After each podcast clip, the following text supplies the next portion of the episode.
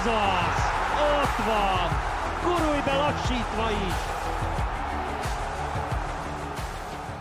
Folytatódik az M4 Sport világbajnoki podcast adása, most már a két Vargával. Extra, így hívják. Igen. Az jutott eszembe, hogy ma a meccsemen a svájci támadó, aki kihagyta az egyik legnagyobb helyzetet, az megfelelő névadója lenne a mai társaságunknak, Vargas, mert Varga Péter és Varga Ákos beszélget ma este az VB különlegességeiről.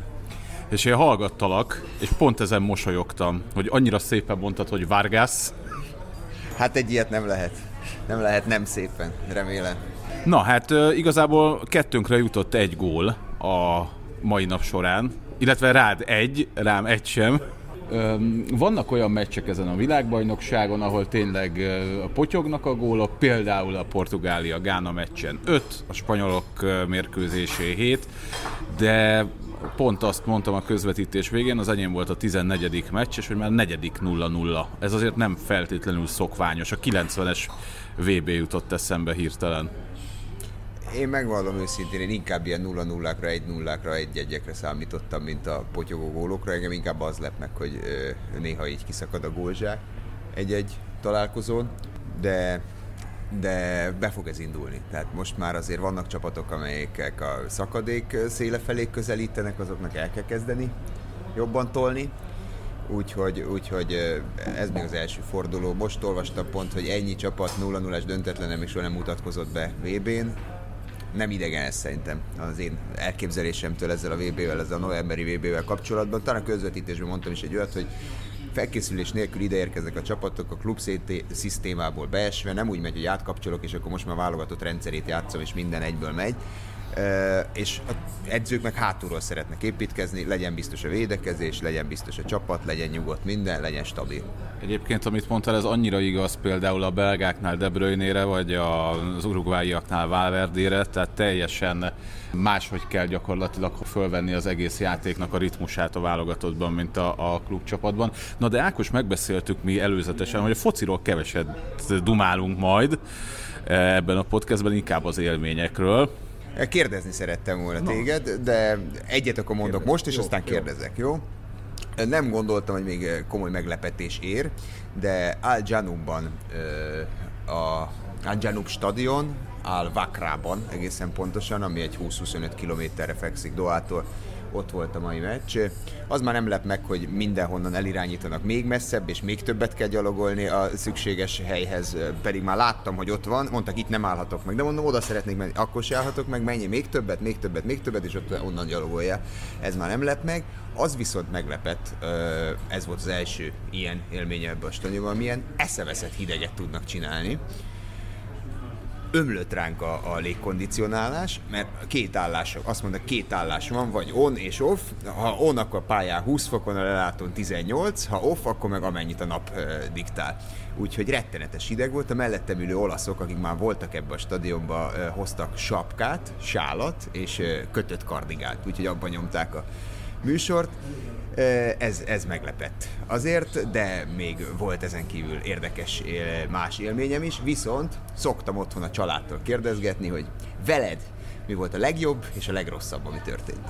Képzeld el, erre kötve, amit mondtál, a mi drága kollégánk Vásárhelyi Tomi úgy engedett el engem, hogy Doha, oké, Katar, oké, meleg van, oké, de mindenképpen legyen nálad melegítő fölső, mert már az atlétikai világbajnokságon is hát gyakorlatilag föl kellett nagyon komolyan öltözni, pulcsi, kardigán és a többi, úgyhogy én mindig viszek magammal egyet, kivéve a mai napon.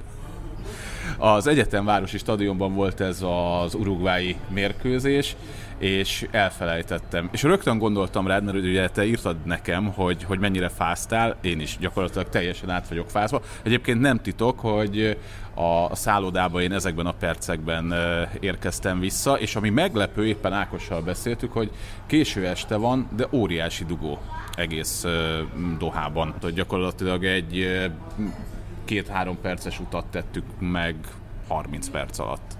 Ezen se lepődök azért annyira meg. Igen, az estével már én is jártam így, hogy egy kicsit lassabb volt az út. Ilyenkor kellene inkább a metróra váltani, mert az kiszámíthatóan halad, ha van abban az irányban egyáltalán. és nekem van még egy élményem, bocsánat. Ez is pár perccel ezelőtt történt. Remélem, gánai szurkolókkal találkoztam itt a szálloda előtt, és megmutatom neked, hogy milyen sapka volt rajtam a mai nap. Egy brazil feliratú sapka, nyilván nagyon örülhettek neki az urugvái drukkerek ott az egyetemvárosi arénában, de jöttek szembe a gánaiak, és azt mondták, hogy ha majd találkozunk kieséses rendszerben, akkor... Téged néztek brazil. Igen, akkor benneteket legyőzünk. Még furcsább lett volna, hogy a gánai sapkát viselsz, és gánainak néznek. Olyan nincsen egyébként. Még lehet. Kerestél már? Még lehet. Majd elcseréled. Visszatérve egy picit a focira, ugye kezdődik a második kör a csoportmérkőzések során.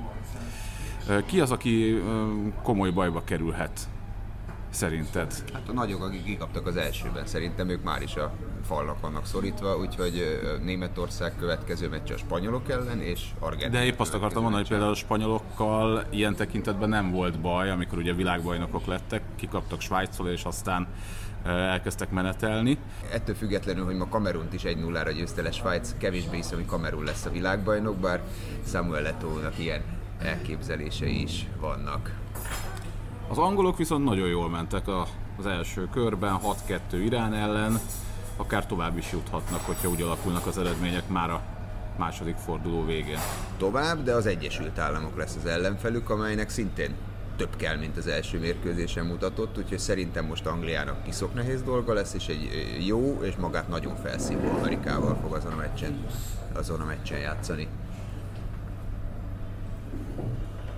Ennyi volt a fotball része, mert akkor térjünk vissza az egyébről. Na, Al-Jabúj stadionról, ez a közvetítésben azért nem fér bele. A tervezők kritikákat kaptak, mert ugyan egy gyöngyhalászhajót mintáz, a itteni gyöngyhalászok régi hajózatát a stadion, de egyeseknek más jutott eszébe. Én azt mondom, hogy rossz az, aki rosszra gondol, és talán a Nemzetközi Nőgyógyászok Szövetsége is velem ért egyet. Ez szép volt, Ákos, és az a mosoly hozzá, kár, hogy nem látják a kedves hallgatók. Azon nekem... minden meccsen meglepődök, és nem tudom, te mit szólsz. Megnézem a kapacitását a stadionnak, megnézem, hogy hányan vannak benne, és olyan számot írnak ki, ami egyszerűen nem lehetséges. Ehhez mit szólsz? De azért már hallottunk olyanról, hogy kevesebb a médiahely, és akkor valószínűleg ezért férhetnek be talán többen? Nem tudom, de látok egy csomó üres helyet, és kiírják, hogy majdnem tele van a stadion. Nehéz ezt elhinni ilyenkor, vagy az a szám, amit én tudok, az nem stimmel. Ja, egyébként ezt annyira jó, hogy szóba hozod, mert amiről még akartam veled beszélni, az szurkolás.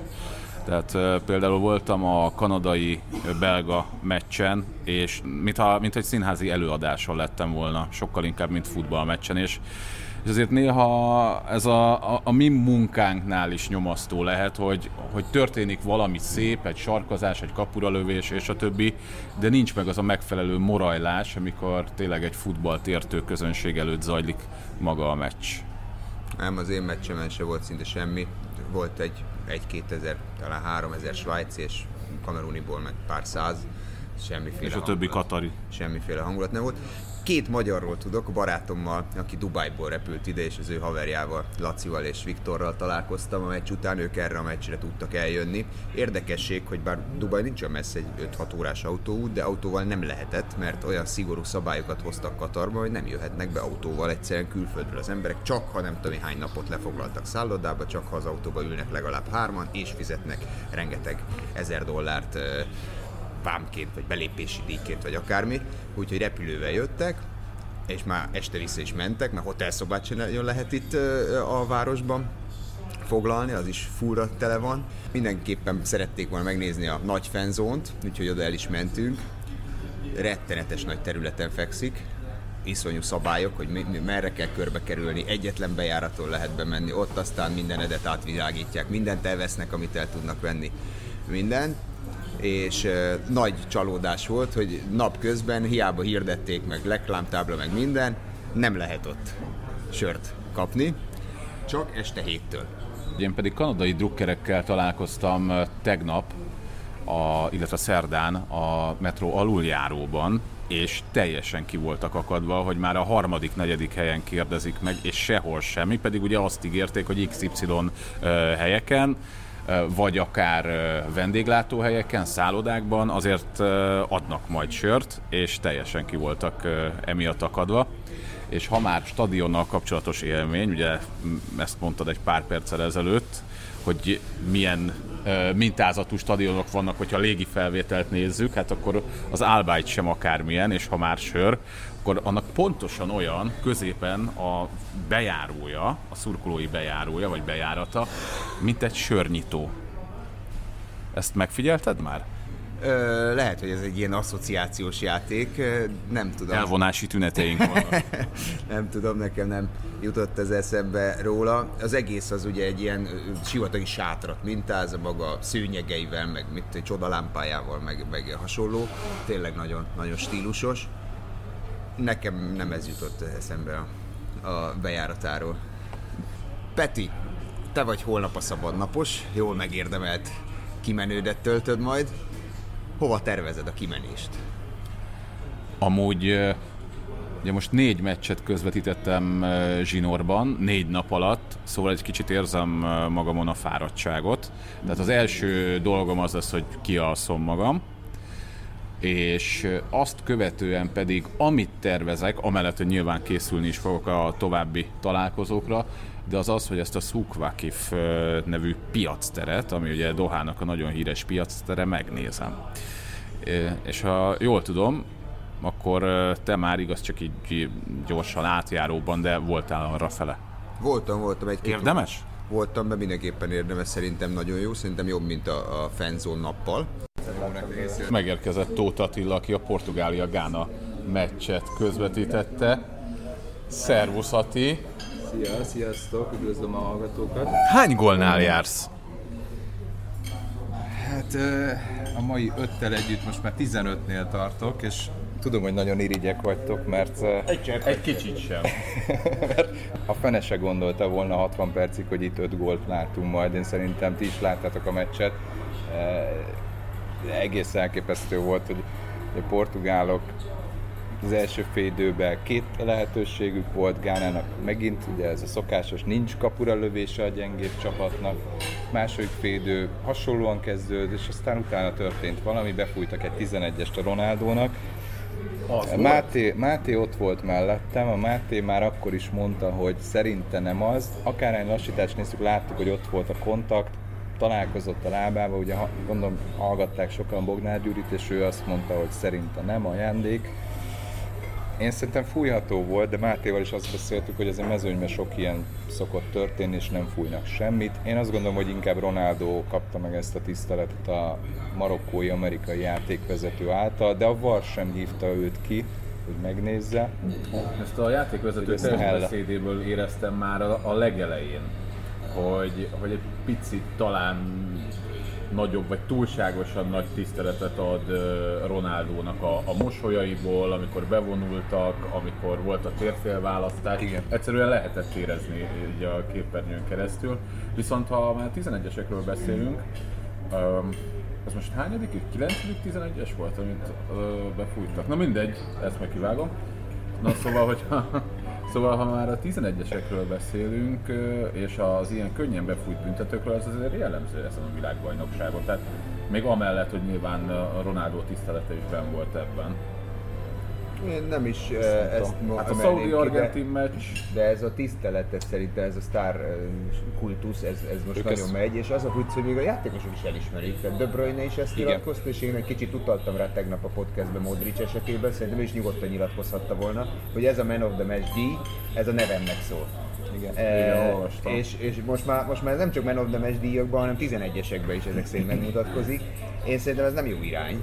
De azért kanyarodjunk még vissza erre a meccsre, mert így kezdődött mindent. És onnantól kezdve egy olyan őrület zajlott a pályán, amit nem tudom, hogy így a nézőknek szemmel mennyire volt egyszerű követni. Nekem kommentátorként egyrészt követni, ami pályán történik, másrészt az, hogy elkezdődtek a cserék, a gólok jöttek folyamatosan.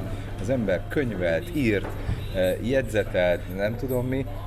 Ez egyszerűen követhetetlenné vált szinte, valamilyen szinten a mérkőzés, és hogy ebből lett egy 5 gól, az valami parád, és tényleg erre senki nem gondolt szerintem az első 60 percben, és a végén, amit a portugál kapus csinált, kigurítja, legurítja magának a labdát, hogy majd valakinek közösség előre, és mögötte jön a gánai, aki ott helyezkedett, észrevette, és majdnem 3-3 lett.